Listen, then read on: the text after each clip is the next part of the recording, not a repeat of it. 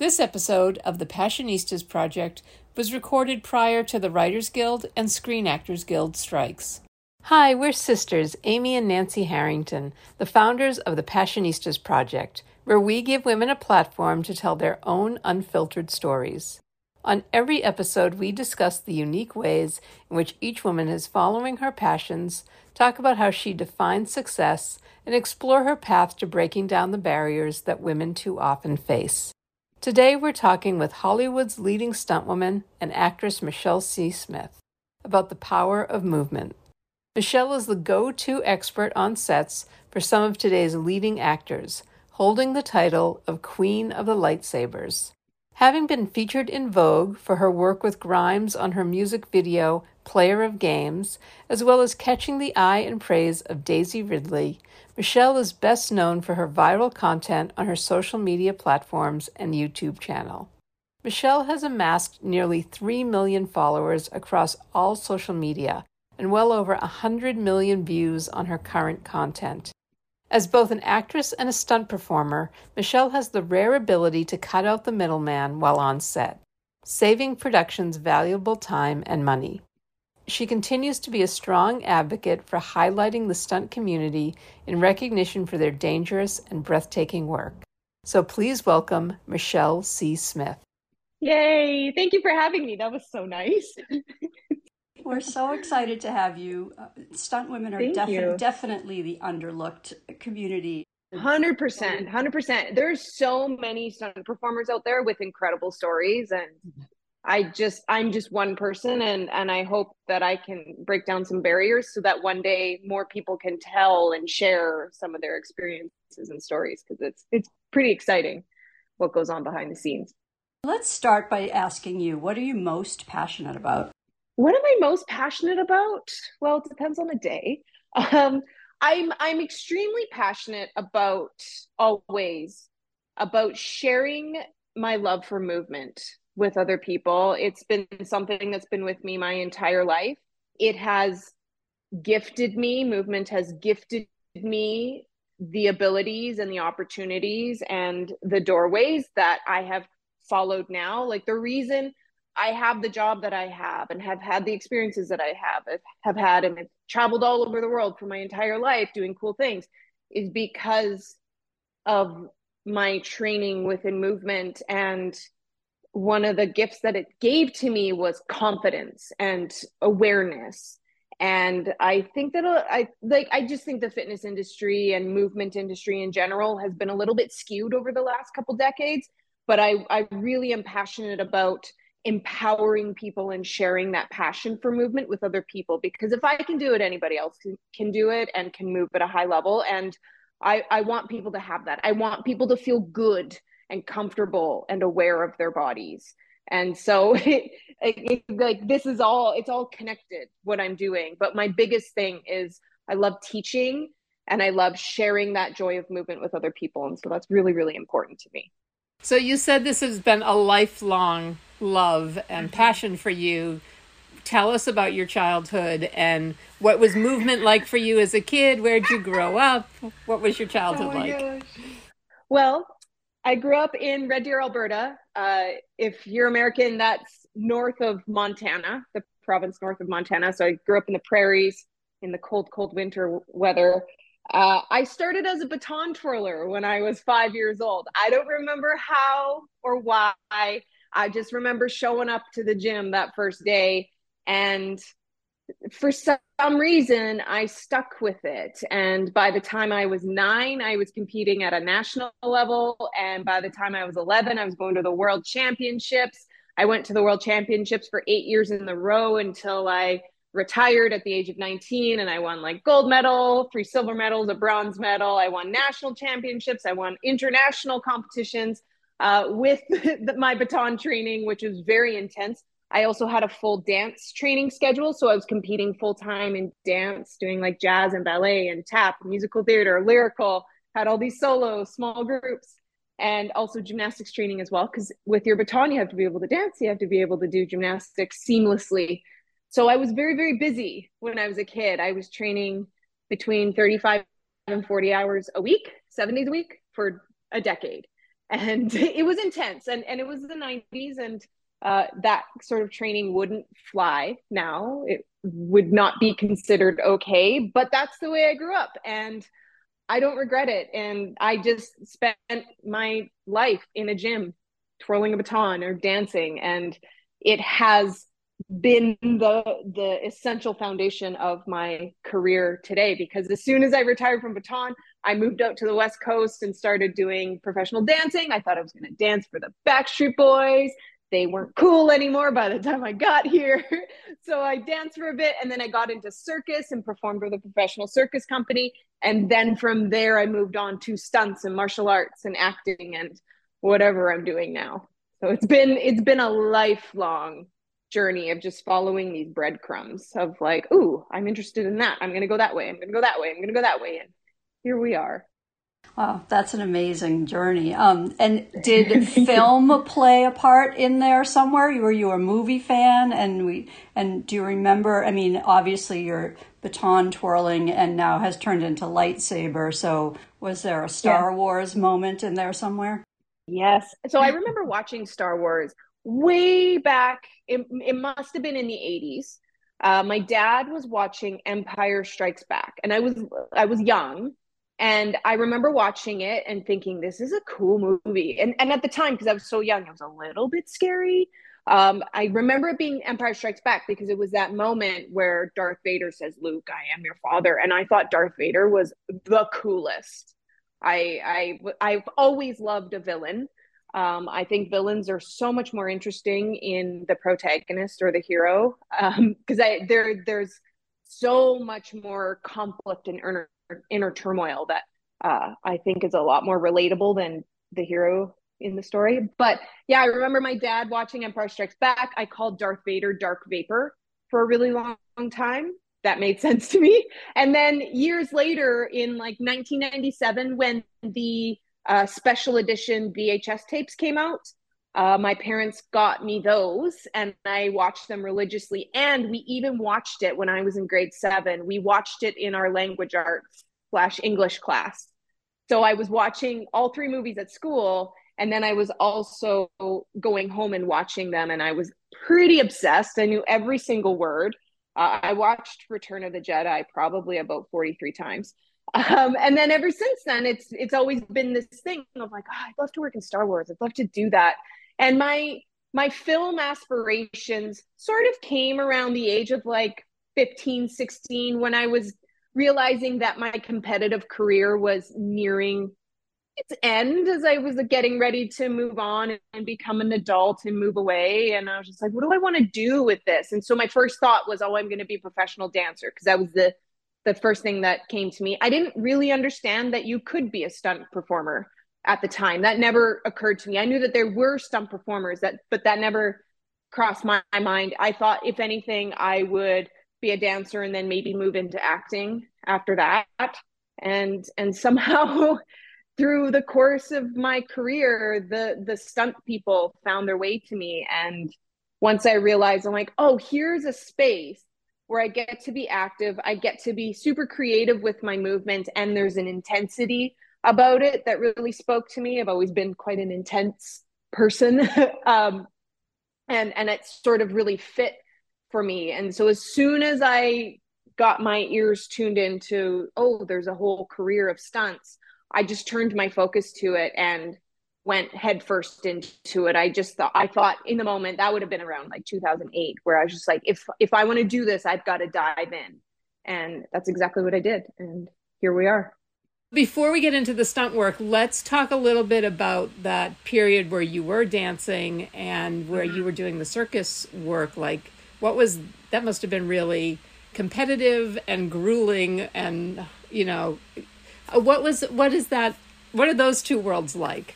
Well, the dance part happened early in my career, where I was very green. I didn't know much about how to create a professional performing career. And I just knew that I had this extremely interesting and unique and in-depth base of skill that I knew that I could do anything with. But I knew that I didn't necessarily want to do it with batons because I'd like been there, done that. And anything that I do on a stage or in a show is 1,000 times easier than what I was doing at my competitive peak, because those things, like, you don't do your hardest tricks on stage or whatever. It doesn't translate very well. So I knew that there was something there, but I almost say I wasn't quite ready to really use it yet. My dance career was interesting because I didn't know what I was doing. And when I moved out to the West Coast, to Vancouver, I didn't know one person. I didn't know a single person when I moved here. And so I started literally from scratch. I didn't have anybody helping me in the beginning. And the thing that you hear so much is it's all about who you know. And I'm like, well, great. I don't know a single person. And I'm not actually very good at making friends. That's actually been the hardest part of my career, is the connection and relationship part. But I just knew that if I train my ass off, I will be the best at what I do. And then that Steve Martin quote would always come up of, be so good that they can't ignore you. So I just went with that for almost like a decade and a half of my career. But when I was dancing, I was taking a lot of classes, I was auditioning, wasn't really feeling it. I felt like I had more to give, which is why I started searching and getting into circus. I did do a touring tap show for about 3 years. No, and I am not a good tapper. I am an excellent faker, but like, I can make it look like I'm doing all this stuff, but they refuse to mic my feet, because when you do tap shows, they put mics in your shoes, and they're like, we're just not gonna mic Michelle. I was like, no, that's for the best. But I will be here and I will be present, very present on stage. From there, a couple of my dance friends introduced me to the owners of a professional circus company here in Vancouver called the Underground Circus. And as soon as I started training with them, I started performing, and I was doing silks, I was doing hoop, I had a rope act, I had a little partner balancing act with my partner Nino Perron. I did handstands, I did all these new skills. And a lot of the circus shows we were doing, like, I was a working artist, I was making a living doing circus. And that was a lot more than a lot of people can say at the beginning of their career. Like, I had found an opening. And so I stuck with it. But a lot of the shows we do for circus, especially, are corporate shows. Because unless you have the budget of Cirque du Soleil, putting on a show, you're probably just going to lose money. And living out on the West Coast, we're not really a theater-going kind of culture. So it was all corporate shows, like Coke and TELUS. And I guess you don't really have TELUS in the States, but it's a phone company. Rogers and Samsung, and like, I performed all through the 2010 Winter Olympics at a Samsung thing. And so it was a lot of fun. I learned a lot about performance. I learned a lot about myself in the fact that I was doing very high level skills that required so much strength and dexterity and awareness of my body at a professional level, but I wasn't necessarily using the skill that I had grown up doing. So there was this like interesting connection point of like, oh, I can learn to do anything and I can rely on my body, even if it's something that's new to me, like silks. I learned a silk routine in a month and was performing it on stage at a gig a month later. And it was like, I can do that because I have this base of training. And that was sort of the start of what my attitude in stunts was, of like, I know that I can trust my body to know what to do, even if maybe my mind is a little like, ah! So that was what I learned a lot in circus. And I will say that circus was very painful. So I just imagine laying your body like in a split on a metal hoop. So it's like all bone and metal, but then also you do a silk drop where you climb up to the top of the silk, which takes so much upper body strength. Oh my God. You get all the way up there, then you got to wrap yourself up, and then you tumble down. That's like extreme rope burn if you don't do it right. And then all of your body weight's landing in that. And I almost want to say, there might be some stunt people that get mad at me for this, I think circus was more painful than stunts was for me. So I had already, by the time I got to stunts, I sort of did circus and stunts at the same time for a couple of years in the overlap. But by the time I got to stunts, I was just like, ugh. I'm a seasoned professional, even though I had a lot to learn with stunts, but it was the perfect first step into what stunts is, where you have to be comfortable with being uncomfortable. And circus is where I really learned a lot about my own ability to perform, to play, to act, to be incredibly present on stage. Or we'd go out and do animation in the crowd, and so you have to like go up to people and be in character. And I learned all of that at circus. I didn't get to learn that when I was competing. When I was competing, I learned about performing and doing hard skills and dance. It was all about like feeling the music, but circus was so much about being playful and being present while doing difficult things, while engaging, while acting, while telling a story. And that is invaluable when I'm working on set, because stunts is physical acting. And that circus career, like, it really built up a strong work ethic and professionalism that I needed later on in my career. So you said you were doing stunts and circus at the same time. So how did the stunt work come about?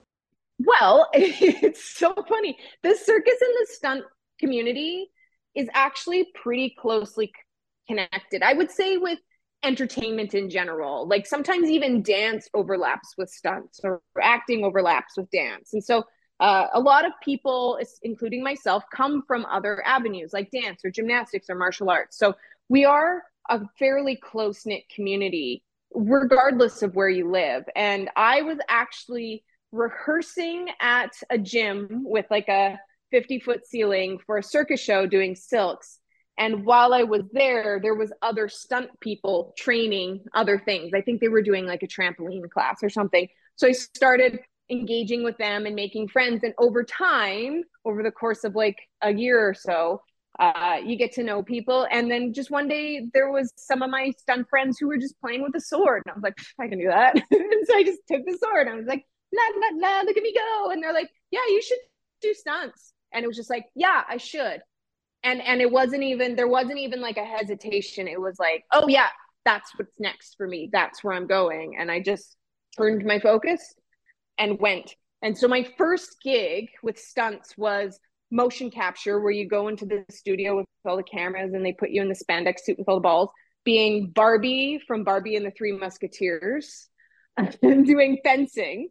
So that was my first intro to stunts. And then maybe about 6 or 7 months after that, I got on a show called Percy Jackson, and they hired me to be a circus performer in this one scene we're in. It's called Camp Half-Blood, where they wanted like people in the trees, hanging from trees.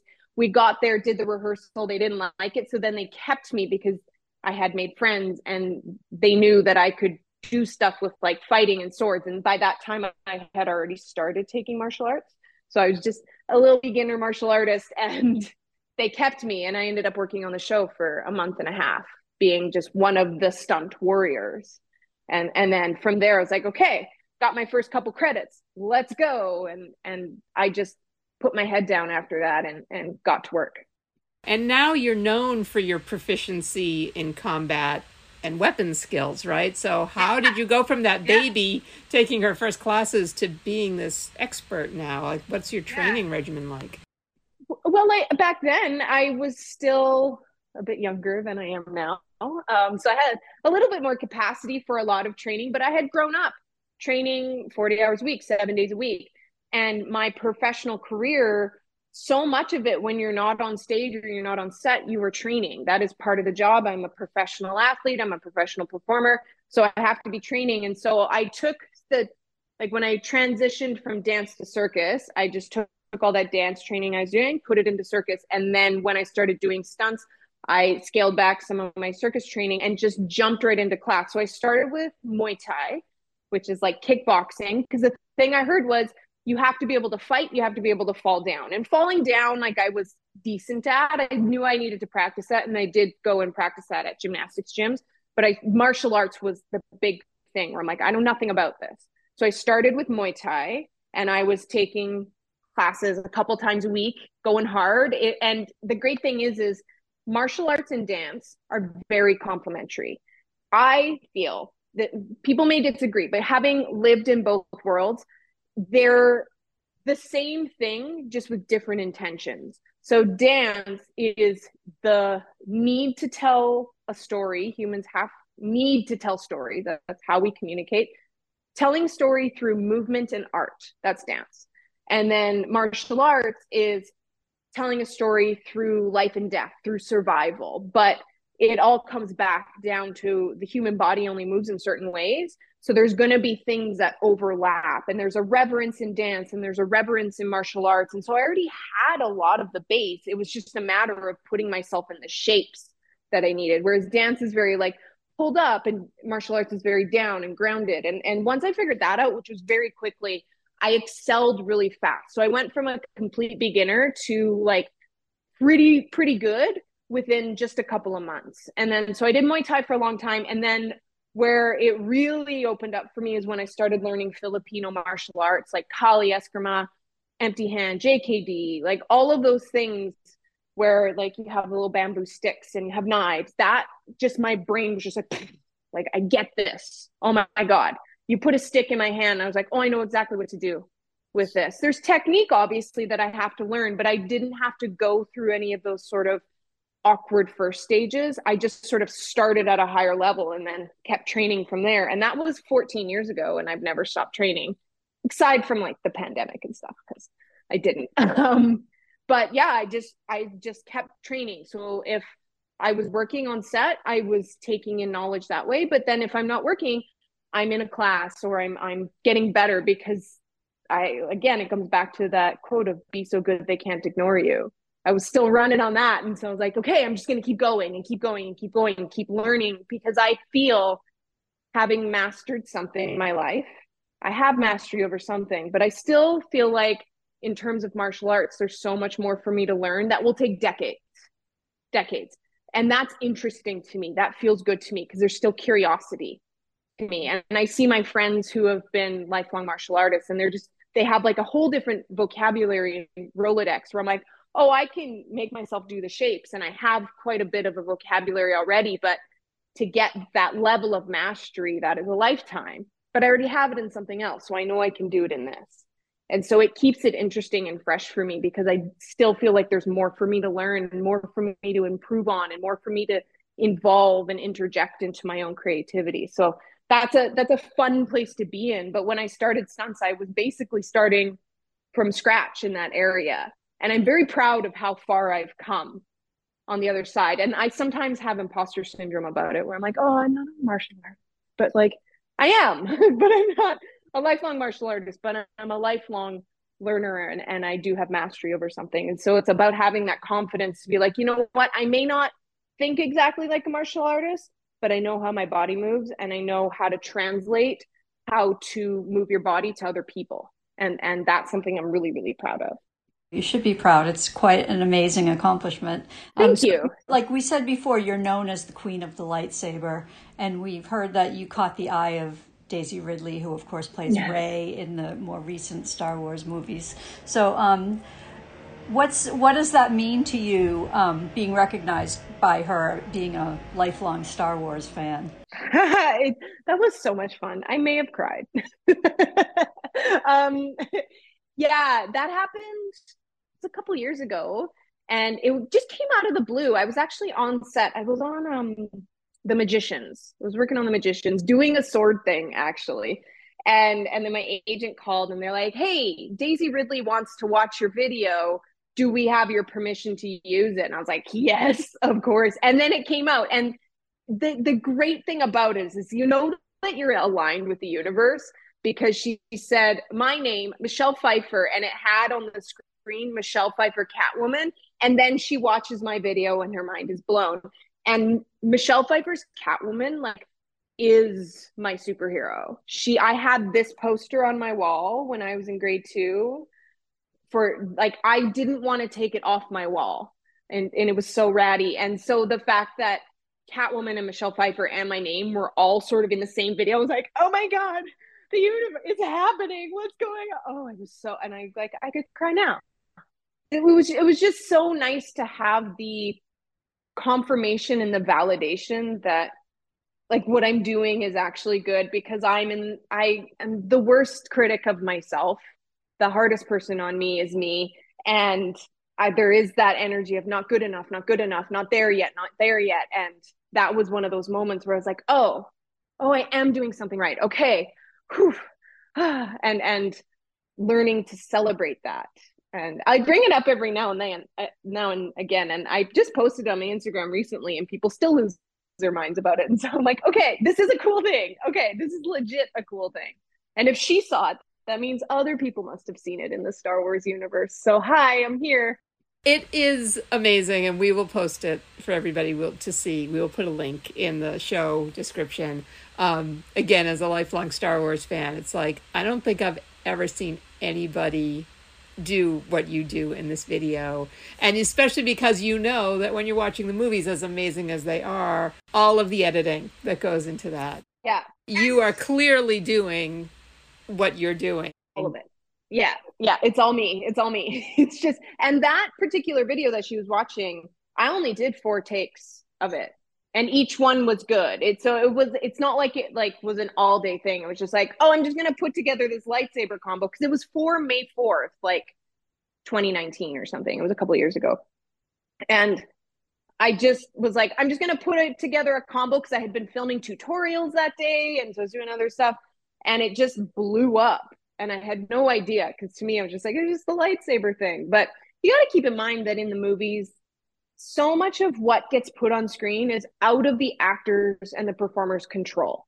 And this has happened to me a bajillion times in stunts, where you do this badass fight scene and then you watch it back a couple months later when it's in the episode and it looks nothing like what you did. And it's because when they are running out of time on an episode, the first thing they will cut are stunts. And you don't necessarily know if the editor that's editing that episode knows how to edit fights and knows how to edit action sequences. So a lot of times it gets all jumbled and you don't know what they're looking for and what is approved, because none of us are involved in that process. And so I think people have to give, especially Daisy Ridley, some space, because she was hired to do a job and she did her job well. And the fact that she's an actor, she's not a trained martial artist. The fights, you never know. They could have been wicked on the day, but for whatever reason, when it gets to the editing suite, it doesn't come out the same way that it was intended. And so that so much of it is out of the actor's control. And I think people need to lay off her, because she did nothing wrong. She was great. And it's not her that's the issue. I want to know about the very first time you were on a set doing a stunt where you really felt like all eyes were on you. It was a really intense, important moment, and you were really on the spot for the first time. And then I want to know about the first time you were in that same situation where you actually felt like, I got this. Like, I've done this now enough that I know I'm confident and I can do this. The first thing that comes to mind for the first time all eyes were on me was, it wasn't the first time I doubled a lead character, but I think it was the first time that I doubled number one character. So the first time I doubled was on Smallville. I doubled Black Canary. And I did a little fight scene and stuff like that. But I was so green that I was just like, this is cool. Yeah, I don't remember having thoughts about that. But the first time I doubled number one, which is the first person on the call sheet, the star of the show, I remember being like, oh wow, this is a legit job. This is a thing.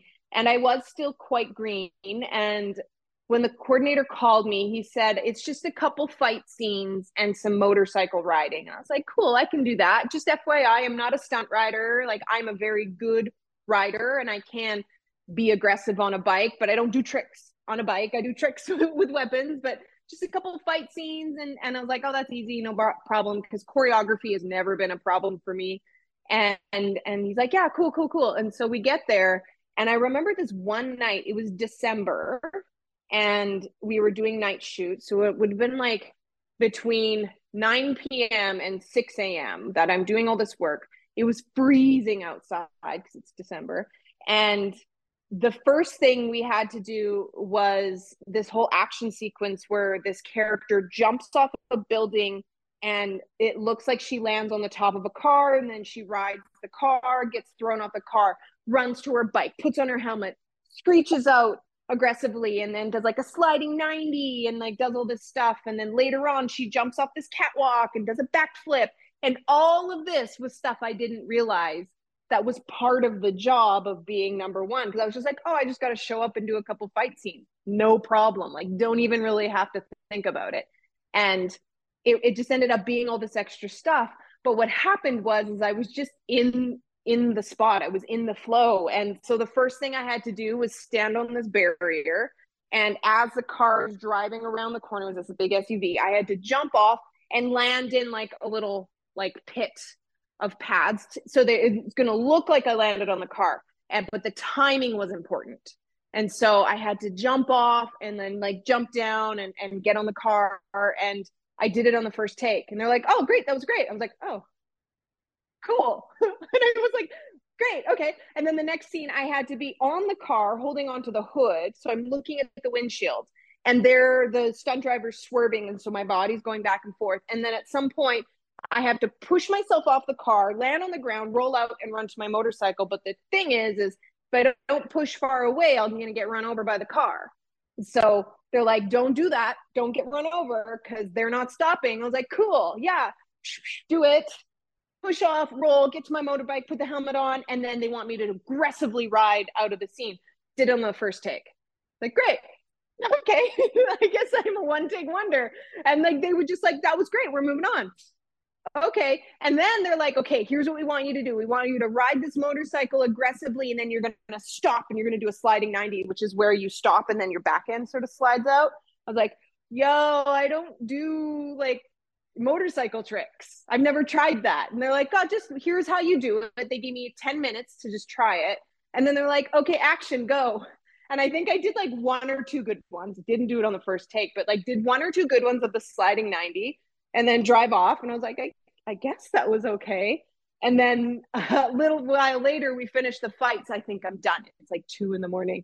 And then we go back outside after we finish these fights. And the stunt coordinator's like, okay, so last thing we're going to do is you're going to climb up on that catwalk that's like 30 feet in the air. You're going to do a backflip off and we'll put some boxes and pads down for you. You'll land in the boxes and pads. I was like, ha, ha, ha, ha. And he's like, no, seriously, go. Okay, so I have to, like 3 a.m, 2 a.m, I have to go up these stairs, go up on this catwalk, climb over the rail, and I got like maybe like 2 or 3 rehearsals. And I don't like heights. I did silks at 60 feet and hated every minute of it. And so I'm like not the person that's like, ooh, I want to jump off this building. Pay me maybe, but I don't want to because it's stressful. But here I am on this ledge, like shaking because it's cold. I just remember how like icy the railing was. I'm shaking because I have adrenaline and I'm a little bit afraid, but also it's cold. And there's this moment where I was like, oh, here is a moment where they are waiting for me. And I'm scared. I'm legitimately scared. And the only thing I can do right now is just go for it. And so I just was like, don't think, just do. The sooner you jump over this ledge, the sooner this will all be over. And so then I just did it. And then I ended up having to do like 2 or 3 of those. But like, that was the first time where I was just like, whoa, this is what stunts is. This is what being the lead double on a show is there's going to be all these little surprises, and you got to be able to go and you got to be able to do it when it counts. And having had that experience of like, oh, I was surprised, but I did it. I was able to do it. And there was like, no problem, aside from just like having this moment with myself hanging onto this railing. And I was like, okay, whew, I can do this. Jumped off the ledge. Everything was great. I think later I had to also hit a guy with my motorcycle. I had to like try and run a guy over. I've never done that before. Like do it for the first time. That would have been like 2011 maybe when that happened. And then when I really felt like, oh, I've made it, was when I was working on Deadpool and I was doubling Angel Dust, where it was like, this is a huge feature. It wasn't as big as the Deadpools are now because the first one was a little bit lower budget, but it was still a big feature. It was still a Marvel thing. And I was doubling a superhero. And I was like, I have the confidence. I feel like I'm part of the team. I know I'm doing a good job. And here I am on set and I'm killing it. And I see and I'm hearing feedback from people where they're noticing. They're like, you are doing a fantastic job. We see how great you are with your actor. People are noticing. And I was like, okay, I'm doing something right. Whew. Ah, okay, just go. And that I've carried that with me for a lot of my stunt career. Like there's been moments that scare me for sure. And I'm not afraid to admit that sometimes I'm scared shitless. But I also know, going back to that trust that I learned when I was doing circus, is like I can trust my body to know what it needs to do in the moment. And I know that even if my head sometimes is like all that anxiety, I know that I can persevere through that and push through it and still do my job and do it well and do it at a high level. And so like having that confidence stays with me now, even when I'm like moving into acting, and acting is scary in its own way. So you have to be so present and vulnerable and there, where like that sometimes is scarier than doing a super scary stunt, because now I have to just be here with people and not move, and movement is my comfort zone. And so having had all that experience where I have proven to myself over and over and over and over again that I can do it under pressure, and that I have what it takes, and that I'm good at what I do, it stays with me now. And I'm very, very grateful for it. Talk about that transition from being a stunt woman to now adding acting to what you're doing, and how you're able to sort of cut out the middleman by doing both. Yeah, so I've been acting as long as I've been doing stunts. I've been training, I've been going to like classes, I've been auditioning. I am always the second person. I'm always the second choice. So I think that's why I don't have as many acting credits. But also, when you're super focused on stunts, it sort of takes over everything. I don't have time to be an actor. And so now that I'm getting a little bit older and I'm asking myself, like, what actually feels good for me physically? Now I'm like, okay, well, act or stunts is physical acting. I'm saying words with my body. I may not say words out loud, but I say words with my body. Then there's this sort of in between called stunt actor, which is what I'm mostly known for these days, where they hire a stunt performer to do the acting. So your job is to act and do the stunts. It's a very challenging job because it's two different brains, it's two different mindsets. And then the acting side. But I've always felt, from the first time I ever stepped on foot in a wig and a costume, doubling a character, I've always thought they could have just hired me. I could do all of this. And so for a long time, I was in that space of, oh, I haven't quite fulfilled my stunt career yet, and I'm still learning about stunts. And it really hit me during the pandemic that I'm like, okay, now I'm ready to step up into that role. I'm ready to embody that space and be like, I am here. I can act. I'm a great actor. I'm always the second choice, but I can promise you I am a great actor. And I can move and I can do the stunts. And then I can also contribute in so many other ways to a production, whether that be in fight coordination, choreography, working with actors. I can do all that. So you're getting a lot of bang for your buck when you hire me. Like I have with so much value to bring to a show. And it's not necessarily about telling people that, like it kind of is in the industry. You kind of have to show off and shamelessly self-promote, but it's also just embodying that and being in that space and really stepping into that energy. And then that work starts to come to you. And it's a little bit slow out there right now, but it's the perfect time to go to class and to put out your own work. Like I'm doing on May 4th. I don't know when this comes out, but on May 4th, I have a show coming out. And I think that transition was more about me having the confidence and the right timing to really be like, okay, now I'm ready to put a little bit more effort into the acting side of things because I'm so well established, and stunts, even though I have been doing it the entire time. So now I'm like, okay, got all the stunt credits. Let's just get some acting credits under my belt. I would love to just show up on set for a couple weeks and just have to talk. Like that's my whole job, is just talking. I mean, it would be so nice. And I've never done that before.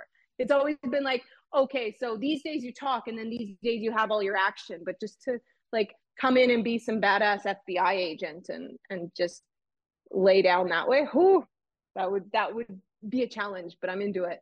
I would do it. I could totally see you as a badass FBI agent. I know. I got, it's like cop, FBI agent, superhero, maybe a doctor. So this unfortunately will come out after May 4th, but tell us about the show that you're doing. What is the May 4th show? So my team and I, it's the first time that I've co-produced a project this big with other people. I usually do everything myself because trauma has made me depend on myself and only myself. But this project, it came from my director friend, Stanton Chong. We've worked together a few times, and I've been wanting to do a Star Wars fan film where I embody a character and do a fight scene within that character and do all the acting.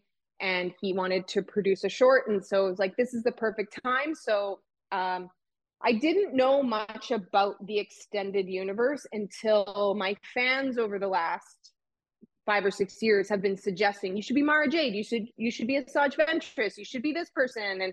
And I started looking at all those characters, and Asajj Ventress is the one that really, really stood out to me because she's dark and twisted, but I relate to her in this very interesting way, whereas she is someone that has just been searching for her place in the universe and has had so much trauma and pain, and her path, her choice was to go down this dark route where she became all hateful and twisted and like she's got so much stuff going on, but at the same time she's just looking for the place where she belongs, where she feels validated, where she feels loved. And she's been training since she was a baby, basically. And I'm just like, that is my story put into a cartoon form, because the only place she shows up is in the Clone Wars cartoons. And she hasn't, there's no talk of her being in live action. There's no talk of where she might show up in like the Mandalorian series or the Ahsoka series. And she's such a badass character. And she has two sabers and they're red. And I love red sabers and I love working with two sabers. And so I was like, this is my character. Like, this is, I relate to this person and I know who she is. I can play this character. And so I just did my research. And in March of this year, we put together a little short fan film about it. And it's all because the fans, my fans, were like, you need to be in Star Wars. You should play this person, that I got this idea. And so I'm like, pretty much dedicating it to my fans. But also I've had in my head for a decade or more, like, oh, you know, the way I'm going to get on Star Wars is to pick a character and make something and to show them, because, you know, sometimes in the entertainment industry, like, it's a creative industry, but people aren't as creative as you think they are. And you have to literally hand them an idea on a plate. And that's a lot of what this is. And I'm really proud of it. I'm really happy with the way it came out. I'm reserving my own critical review of it, because again, I'm the most critical of myself, until a couple weeks from now. It doesn't matter. I just want to enjoy the release. I want to enjoy the reaction to it. I hope people will really like it. And I hope that the Star Wars people will see it and be like, that's a great idea. She's a great Ventress. Let's get her in here. But yeah, I'm really, really proud of it. It's super short. It's like 3 minutes long. It's a fan film. We put it together so quickly and it came together so smoothly and so seamlessly that it felt like a dream. It's so rare that when you put a project together that there's not very many like bumps or hiccups in it. And there wasn't. Like, it was so smooth from start to finish. We ended up getting our location donated to us, our camera kit donated to us, set deck, lighting kits, all donated. We got food donated for catering on the day. Like, the whole thing came out, like, we invested so much time, but like the monetary investment was so small. And it's just all these things lined up and aligned for this project to come out. And I'm so proud of it. I'm so proud of everybody that worked on it. And like, there was 30 people working on this thing for our like tiny little short film. It was actually really incredible. And I'm so excited for people to see it. And obviously it'll be out by now. So it's on my YouTube, my director's YouTube. It'll be all over my social media. You can't miss it. You can't miss it. It'll be out there. Have you ever been injured doing a stunt? And what needs to happen to make sets safer for stunt people? Well, I will say that sets are a lot safer than they used to be. There are a lot of guidelines, a lot of rules, a lot of a thing we have out here in Canada within our union, UBCP, we have a doubling guideline and policy that coordinators have to use in order to get the right stunt double for somebody. That has a lot to do with finding the right person for the job, because you've heard these horror stories, and there was one in Vancouver just a couple years ago where they hire a double and something goes wrong and somebody gets seriously hurt or unfortunately passes away. And sometimes accidents are unavoidable, but sometimes accidents remind us that we cannot be complacent, even though we feel like we've covered all our areas and ticked all the boxes. It's always a good reminder to make sure that you're double checking everything. And for me, I've always felt that if I feel nervous, to follow that intuition and ask questions, ask myself, what am I feeling nervous about? Is it my harness? Is it this? Is it that the pad doesn't feel like it's in the right spot? Is it like a number of these factors? Is you have to listen to that voice, because your intuition knows. And there's been so many stories that I've heard from my peers where like, oh, I knew I shouldn't have done that, but I did it anyway, and then I got hurt. Fortunately for me, I haven't gotten any like bad serious injuries that land me in the hospital, but I obviously have had quite a few injuries. I landed just before the pandemic. I did what's called a ratchet, where you're in a harness and you're attached to a wire, and then that wire is attached to like a single piston machine, and it can pull you with a lot of force, like on a pulley. And I did a ratchet where it was picked right down by my hip. And so as soon as they pressed the button, because it's air pressurized, it goes. And what it did is it pulled me straight to the ground and then dragged me for 20 feet. And I landed wrong on my tailbone, and like my head snapped back. I didn't hit my head, but still, like, whiplash is serious. I've had whiplash on top of whiplash on top of whiplash before. So I've had like compounding whiplash where I like can't move my head for a couple months. But this one where I landed on my hip, I don't know what happened. I landed on my right hip and my whole left inner thigh adductor seized. And so for the rest of the day, I couldn't lift my leg. And I was debating whether I should say something, but I was like, oh, it's just one day, just like shut your mouth and go. And so that's another thing is when you do get hurt, you're supposed to speak up. And I've been on set where I've gotten hurt and where I'm like, I don't want to stop. I don't want to like lose my gig. I don't want to. And it's a really challenging situation to be in. But fortunately, I've escaped major injuries. But there's been like things where like you're hurting for a while, and it always hurts when you hit the ground. I've had a rib injury before. Those ones where you like pull muscles in your ribs or break ribs. Those ones are bad. Broken fingers, obviously. I landed on a stair fall. I landed because the stairs are like this. So I landed with my elbow and the soft tissue right on the edge of the stair, and then it was like this. I was like, I broke my arm. That's what happened today. And unfortunately it wasn't broken. I've been punched in the face several times by different actors. The worst one for me is just the whiplash. For whatever reason, my head always snaps back. And so yeah, like it's something that you have to be aware of, and you have to think about every single time, even though sometimes you get to set and it feels like, well, I've done this before, it's not a big deal, it's not a big stunt, it's just something easy. Though those are the times that you get hurt if you don't double check everything. And so it's always a good reminder, and that's why we are stunt performers, is because we are putting ourselves at risk in that specific way. We're going to eliminate as much of the risk as possible, but you are still putting your health and safety on the line every single time, even if it feels like it's something easy. Like there's something as simple as like, you know, if somebody were to be like hanging from their neck, even if you do that too long, you could die.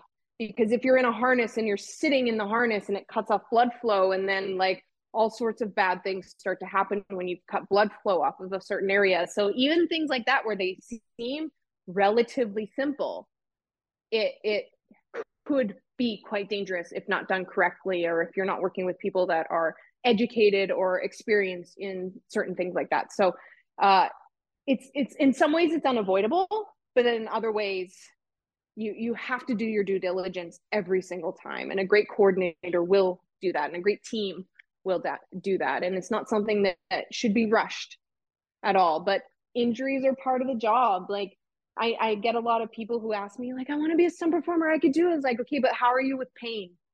Because sometimes your job is to be the most uncomfortable you have ever been in your entire life, whether that be pain, temperature, costume, experience within like a mask or prosthetics where you can't breathe. Like all of that is part of being a stunt performer. And that's the hard part, when you're the coldest you've ever been in your entire life and you're tired, but you still know you have to hit the ground and the ground is ice, and you don't have enough room, especially as women, to put on a lot of pads. So all I have is an elbow pad, a hip pad, and a knee pad. And it's like, well, this is going to hurt. But I can't hold back, because if I hold back, I'm going to get hurt. But if I hold back, then they'll make me do it again and again and again. So I might as well just do it right on the first try. And like, there's all these things that go into being a stunt performer that I think people don't really think about. I get a lot of people like, I can do a backflip. Yeah, so can every other stunt performer out there. So what's going to keep you going in the industry? But yeah, injuries are just part of it. It's unfortunate, but they're there. You can't avoid the injury. You are going to get hurt at some point. So given that, and given that you putting yourself at risk gives the actors the opportunity to not put themselves at risk. Yes. And given how much, especially in big effects films, how much big, action films, how much of a contribution stunt people make. Mm-hmm. How can stunt people get more recognition for the incredibly important work they're doing? Because we all know that they're not recognized as much as they should be. Yeah, absolutely. It's really disheartening to know that at the end of the day, you might not even get your name in the credits. My face is on camera. I am hitting the cement on camera over and over and over again. You asked me to do it 30 times that day and I did it. And you still might not put my name in the credits at the end. That hurts. It hurts me more than most people. Some people are really okay with it, because the thing about stunts is it's the invisible performer, the invisible profession. You were meant to be there, show up, like appear out of the shadows like a vampire, dressed like that person, do your job, and then just fade into the background. Yet you're there the entire time. You're on set the entire time. Stunt people do not hang out in their trailers. I will say that. Actors finish their scene, go back to their trailer. Stunt people are on set the entire time. So we see everything, and we can play very different roles and a lot of different roles because we're so well-versed in everything that's going on set. So I think it's inherently, because the job is, I'm not there to be myself when I'm doubling somebody. I'm not there to draw attention to myself. I'm there to do a very specific job and then fade away. And so I think that's what helps contribute to stunt performers not being recognized. But then every single movie that's come out in the last 15 years has been an action show directed by stunt people, second unit directed by stunt people. Like, everyone you're seeing in a scene is actually a stunt performer and not an actor or a background extra. And still there's this lack of recognition. Like John Wick, that whole series was literally directed by stunt people. Like that is stunt, like we call it stunt porn, but it's basically what it is. Yet like those directors might get nominated for an award as a director, but the entire action design is just overlooked and skipped. And it feels a little insulting, but I don't know if it's meant to be like that. I honestly don't understand the inner workings of the politics of the industry, of why there wouldn't be a push to at least put, I think, an Oscar for action design. Because then that way the team gets nominated. Because it would be really hard to be like best stunt double. It's hard to tell, because sometimes an actor has multiple doubles, and sometimes it is CGI and face replacement. And then like best stunt coordination, like there's often 2 or 3 coordinators on a big show, and everybody's doing a specific job. So to give it to one person doesn't necessarily work, but best action design that's exactly what it is. It's everything, how all the action comes together. And there's this really lame excuse of like, well, if you make a best stunt category, then everybody's going to be doing dangerous stuff. It's like, no, because it's not. The best stunts aren't necessarily about danger. It's about how do you choreograph and tell a story through action. That is what action design is. And that's what stunts is at its heart. And there are stunt awards. There's the Taurus World Stunt Award, but you can only be nominated for a Taurus Award for feature films. And all the shows that we do up here in Vancouver in the last 10 years have been TV shows. And we've been putting together up here like some really incredible fight scenes and stunts and action sequences that don't even get recognized within the stunt community. And so it's like this all these politics, and I don't understand. And I hope that one day it'll shift. I hope that one day I'll get to go to the Oscars because action design is in there. And I hope that one day my friends and my peers will be able to stand on that stage and with that little statue thing and be like, thank you, because I think that it's definitely deserved, especially for people that have been in it longer than I have, who have dedicated decades to this, and people who are on camera putting their health and safety on the line and are professional performers, lifelong athletes. If you really add all it up, there's a lot of stunt performers that have been doing their jobs longer than most actors, producers, directors, writers, just because most of us started as children learning our skills, and now we do it in a professional way. So I think there's a bit of a disconnect there. I don't know how it changes, but I do think, and I encourage my friends to do this, is to share on social media. Social media has the power that TV and films don't have and never could have. And so I encourage stunt performers to share their stories, put little behind the scenes clips of shows that you can show and talk about it. And because there's, like I said at the beginning, there's so many stunt performers with like incredible stories, because again, we're on set, we see everything.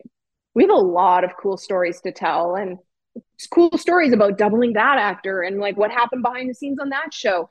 And so I think it's about people just stepping up into that space and saying like, hey, I'm going to share a story with you, and start building an audience that way. And there are a couple of people that do a really good job of that. Like, Christopher Troy, Lauren Mary Kim, Bobby Holland-Hanton, Amy Jo Johnson. Like, there's a lot of stunt performers, Zoe Bell, like those people who have a social media presence are doing a really great job, and they're paving the way. But I think more stunt performers could do that. I don't know if they should do that, because it's all their own decision, because there are a lot of people that are really happy to just sort of be in the background, which is totally cool.